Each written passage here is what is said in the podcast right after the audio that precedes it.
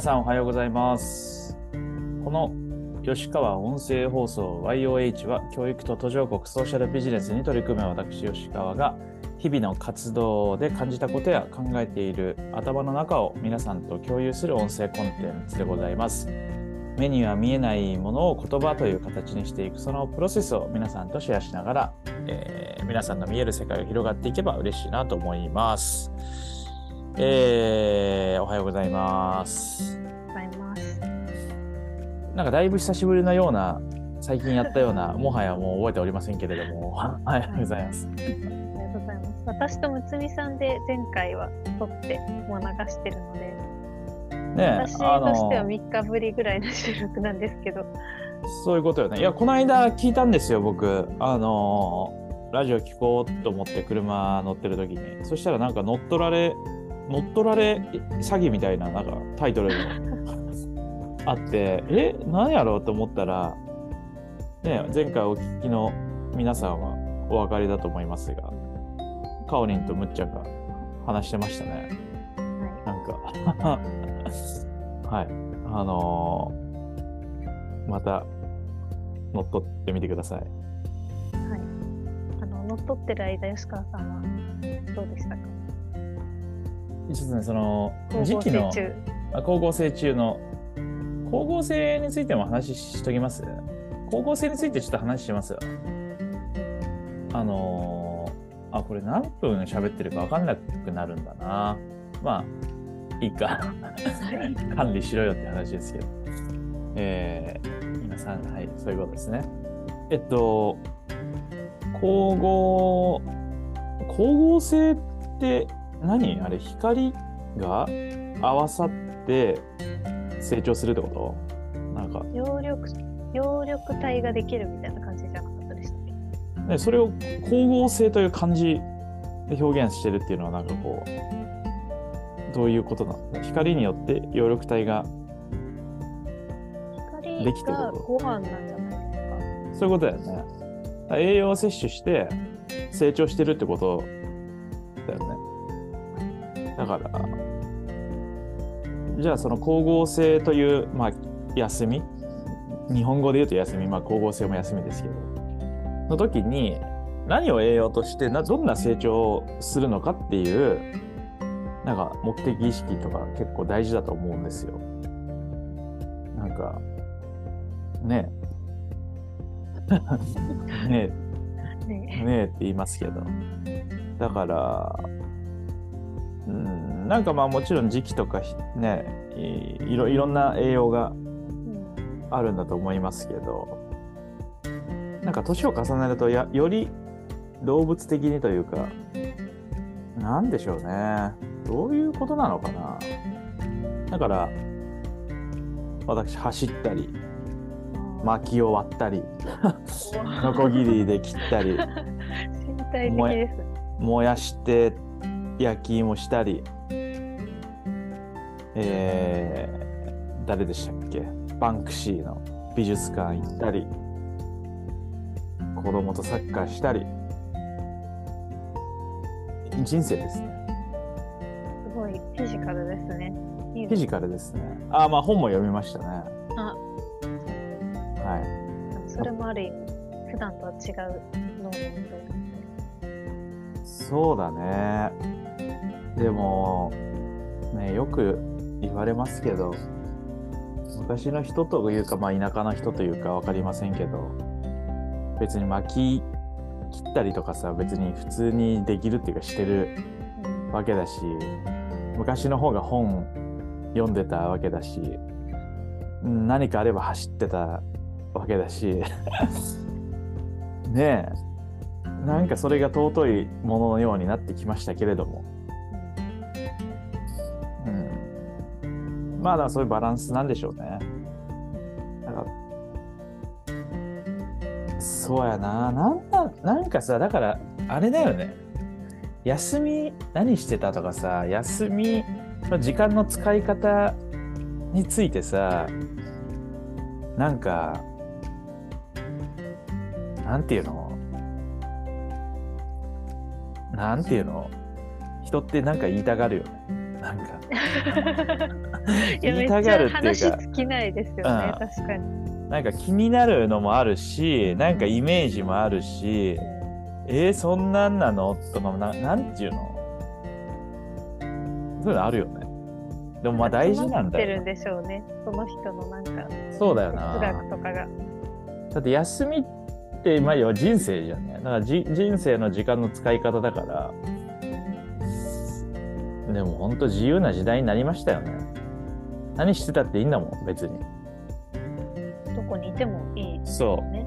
うん。だから、あまあまあ、そんなことをやってましたね。だから、まあ結構大事ですよ。その、皆さんも休休みというか、光合成取ってますかと。光合成しないと枯れちゃいますからね。うんなんか、大事だな。光合成。えー、という近況でしたね。情報とあちょっと一点お知らせがありまして、えーっと、最近ですね、カラーバス、あの、インスタグラム発信をしておりまして、毎日多分今投稿してると思います。ネパールとかマラウイのお生活の様子とか活動のお風景をご覧いただけますんで、まだフォローしてないという方はぜひ概要欄からあのインスタグラム飛んでいただけるといいかなと思います。で、えー今日ですが、えーちょうど昨日ですね、アンコンシャスバイアス大賞の第1回授賞式が行われまして、えー非常にこう余韻あふれる濃厚な時間だったんですけれどあのーなんかどうでした？かおりん準備からの当日のあのどうっていうのはちょっと心心境にちょっとこうはい。スポット当てて、心境的なあの、心境、はい。そうですね、でも昨日しみじみと、本当にちょうど丸1年ぐらいかかってるんだなと、ああやろうって言ってから。はい、やろうって言ったのは、えっと、2021年の年末なんですよ。へえ。そうなんだ。27日。へえ。あの、西川さんが谷中のカフェで、そういう体操やりたいよねって言ったのを、あそこのカフェで。なんかちまちまちまちま温め続けてようやく形になったっていうのがやっぱりこうあなるほどよかねったなっていうのをましたしあとやっぱり継続していく。なんか参加者の方も受け身すぎず一緒に続けていきましょう、次回も応募しますみたいに言ってくださったのうん。がすごく嬉しくて、うん。あーなんか一個すごい良かったなって思ったのがありました。なるほどね。でも結構さ直前だからさその準備からさやってやくれてたじゃんかおりんが。うん。その意味でのなんか心境はどうどうだった？そうですね。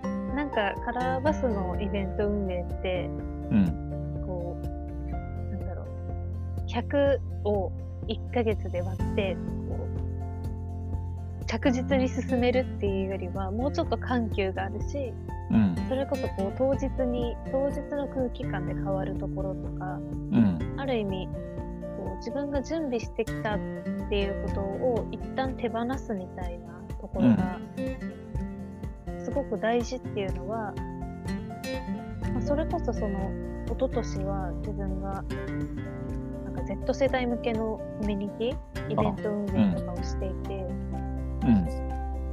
その時もめちゃくちゃ悩んだんですけど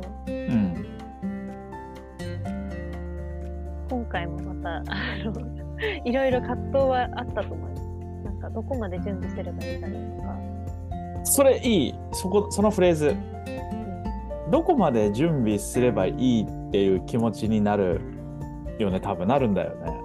うん。それへのなんかアンサーってうわ見え見えてるもんなの？一個はちょっと達観あ俯瞰してみるというかやっぱりじゅ、準備の正解ってどっからかは自己満足になってると思うのでうん。まあまあそういう自分が顔出してるんだろうって軽くいなす感じう一個ん。とあともう一個はその任せるというか結構吉川さんがビシッとああこれは別にいいやそこまでやらなくてもっていうのに傷つかずああ。いやそれがそれはベストなんだからこをお任せしようあの手放そうでも固めるところはちゃんと固めようみたいなうん。そういう気持ちの切り替えるサイクルをこう早くする感じですかね。これね、これどういうことなんでしょうね。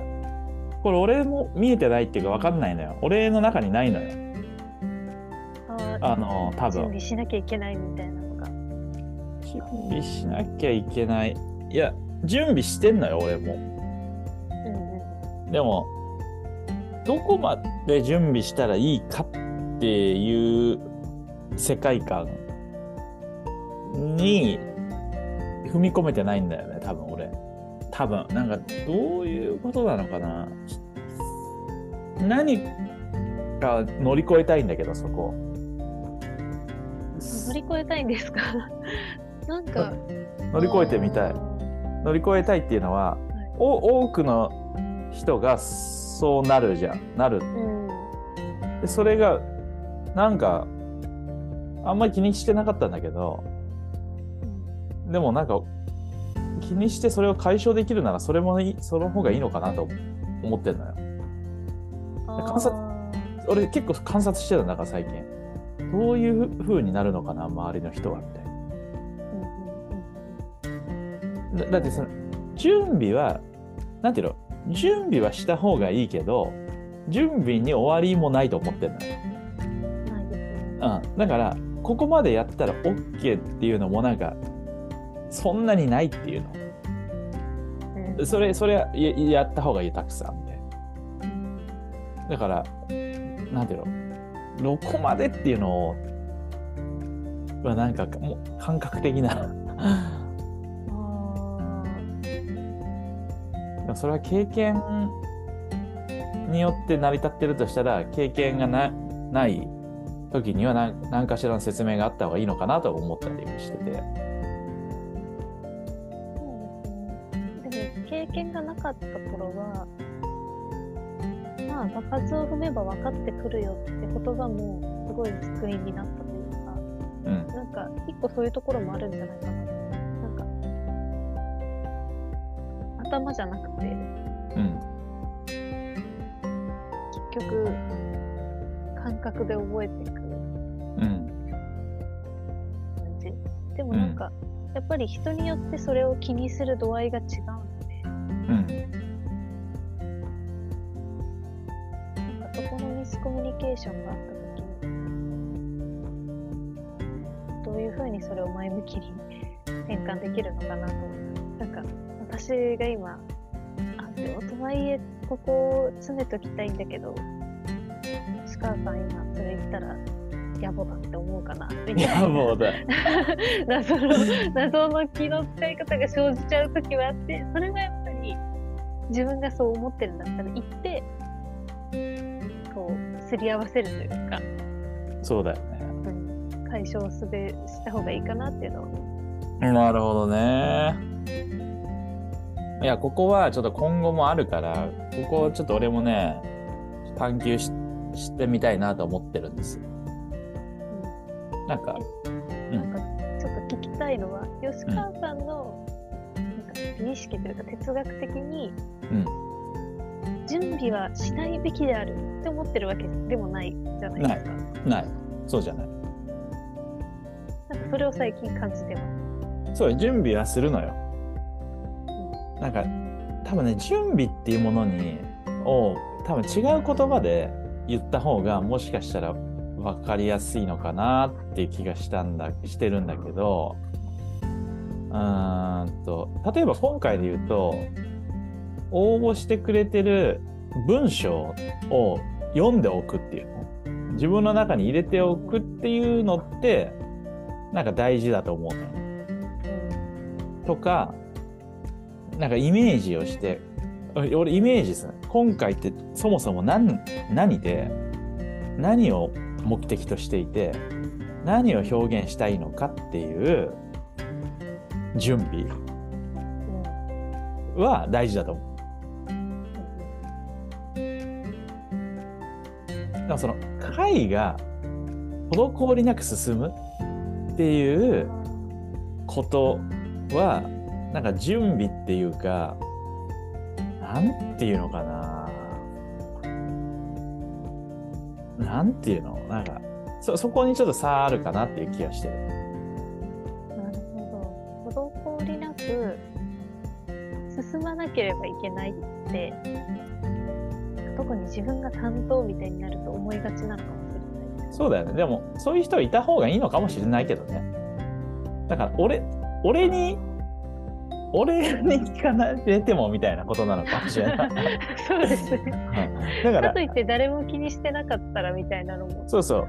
ありますか？そう。だからありがたいのよ。その、かおりがスライドを整えてくれたりとかさ、アンケートとかいろいろ。そういうのは、だからそう、俺はそれを、フレームワークっていうかさ、その、ルーティーンにもうしたいの。そのイベントやるってなったら、フォームがこれ、アンケートがこれ、使うスライドはこれ、よろしくっていうのって、もうテンプレ化できると思うのね。だから、まあとはもう気楽なもんじゃん。で、会自体を、なんていうの？コントロールっていうか、こう、拡散しないようにするっていう行為に結構、窮屈さを感じるんだと思うな。ああ、なるほど。だから、まあ多分一つ一つはタイムラインだよね。なんかこの通りに行くみたいな。それは多分変えたいって思ってるの多分イ。イメージはするんだよ、もちろん。イメージはするんだけど、その通りにはやり、やらない可能性がある。とか、かな。でも吉川さんは、アンコントローラブルな要素をむしろ楽しんでる、新鮮です。なんか私は割と、根っこはコントローラブルであってほしい。コントロールできてほしいみたいなのがあんの？ああるっていうか、逆ですね。多分アンコントローラブルなのがちょっと怖いみたいなのがあって。それ、どこで身につけたの？おそっか、そっちを身につけたのか。なんかた例えばいやまあ人によると思うけどさうちの息子とか見てるとさ、うんもう決まったものって飽きるっていうかさその決まった通りにはやりたくないどちらかというと。うんうんうん。もっとなんかそれそういう遊び方するみたいなこととかさあるじゃん。なんかそういう方がその自分で何かを作るっていう方が多分楽しいんだと思うのよ。基本的にはそそれがなくて決まったことは決まったようにやらないと減点されるみたいなのって基本的には楽しいものじゃない気がするのよ。あでお怒られないものだったりはすると思うよ。とかなんか恥ずかしくないみたいな。みたいな。なんか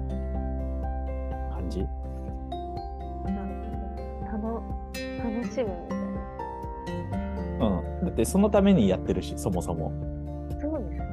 うんそうなのかもしれない。昨日、コンシャスバイアス大賞に募集してくださった方のエピソードがなんか、働くっていうのは普通の対価だと思うんですけど、実際は違う。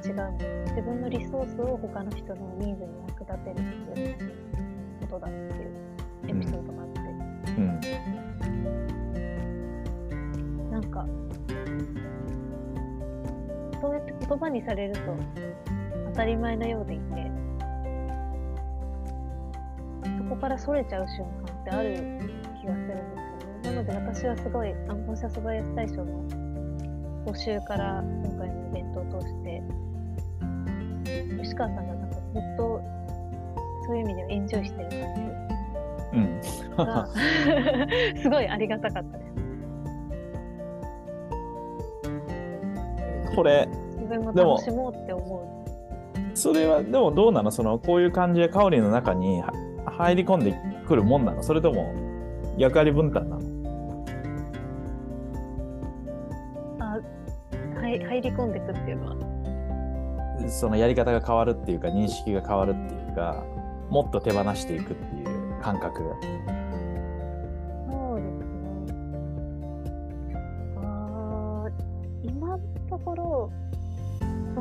1年前と比べると自然に手放せるのが大きいかなみたいな、それぐらいの変化です。1年ぐらいで計測しないとわかんないんですけど、でもやっぱり人間だんだん、でもそれって多分逆方向にも行くんですよね。戻っちゃう時もあって。そうだね。だからなんか、なるほどね。揺さぶられをこういうイベント運営とか、まあ、他の仕事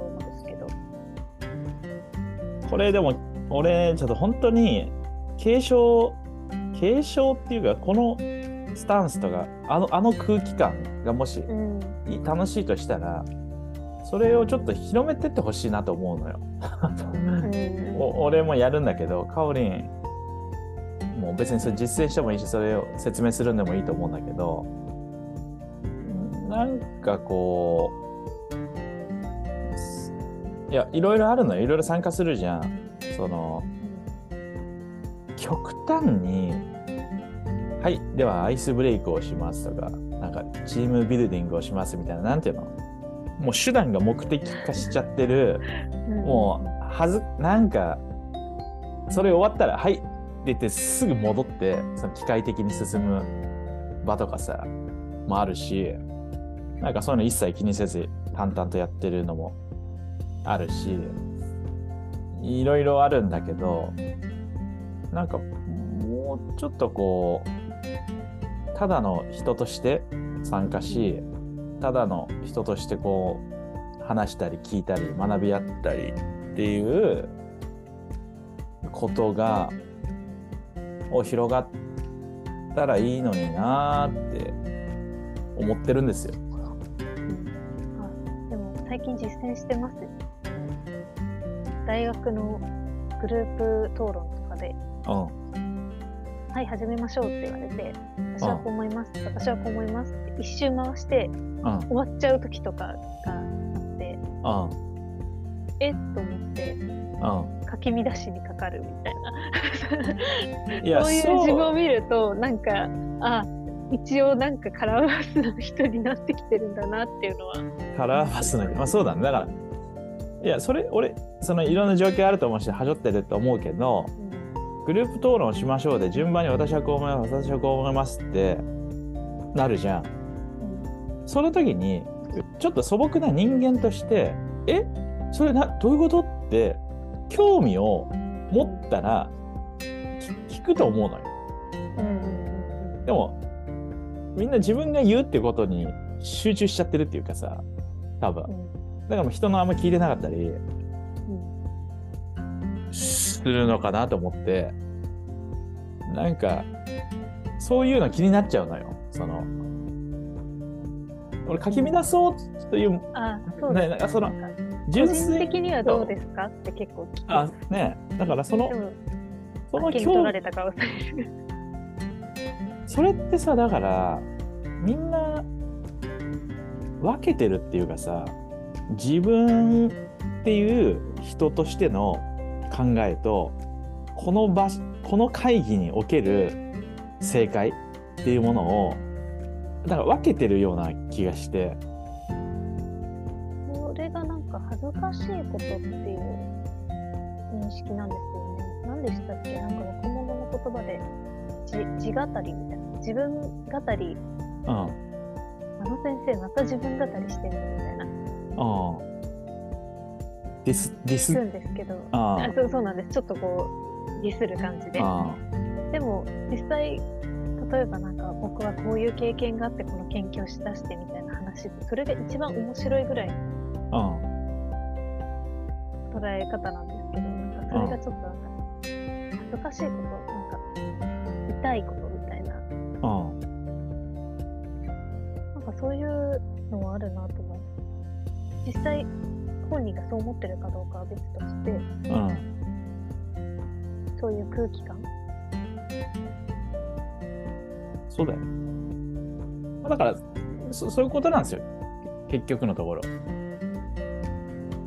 だから、ざっくり言うとそういう、まあ、ある種のセンシティビティがあるとしたら、そこに対して安心安全な空気感と、それの引き出しをするためには、あの、なんていうの？ノーガードで、いかにこちらが武器を持ってないかっていうことを、あの、なんていうのかな、優しく示すっていうか、ポップに示すのが大事なのかな。結構繊細に準備し、ある種準備してると思ってる。うんそういう人間的な部分だと、うん。そうん。であとはその時考える。その時考えるっていうことが大事だと。その人、人とか、まあ、同じ人であっても、違いますもんね。だからなんだっけ芸人すテレビの人とかでもさ台本があって進めるやつといやいや俺台本ない方がいいからっていうのあるなんか聞いたことない？うん。あもちろん台本が大枠あってそれを踏まえるけど別に台本通りやらんそのうまく自然にやる人たちがプロだと思うんだけどとはいえやっぱ台本に寄せようって気持ちになっちゃうじゃんなると思うてか寄せることが求められるっていうでもなんかちょっと純度が下がるじゃんそうするとそうですね。やっぱどこか伝わってきますよね。うん見てる側に。だから基本的にはこういう対話型とか素朴なので行くときには台本は基本的にはない方がいいと思っている。まあ、どうですか？ちょっと。これは、これはちょっと皆さんでもまたちょっと話し合いしてみていただきたいです。それ聞きたいです。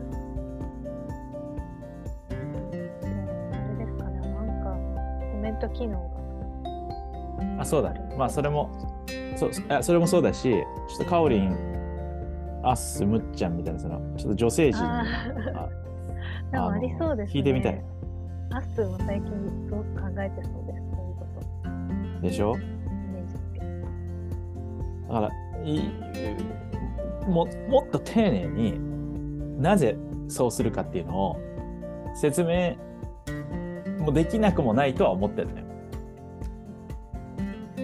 だそれをし俺した方がいいのかなと思ったりもするけど、でもなんかその多分根本の原体験っていうか目的意識がバチッと伝わらないと一個一個のなぜそうしてるかっていうのが全然伝わらない気もしてんのよ。うん。だからちょっと困ってる はそれぞれの世界観を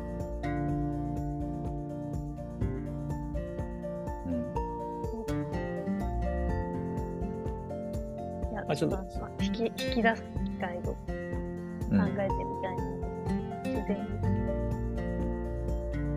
に。そんな感じでお願いします。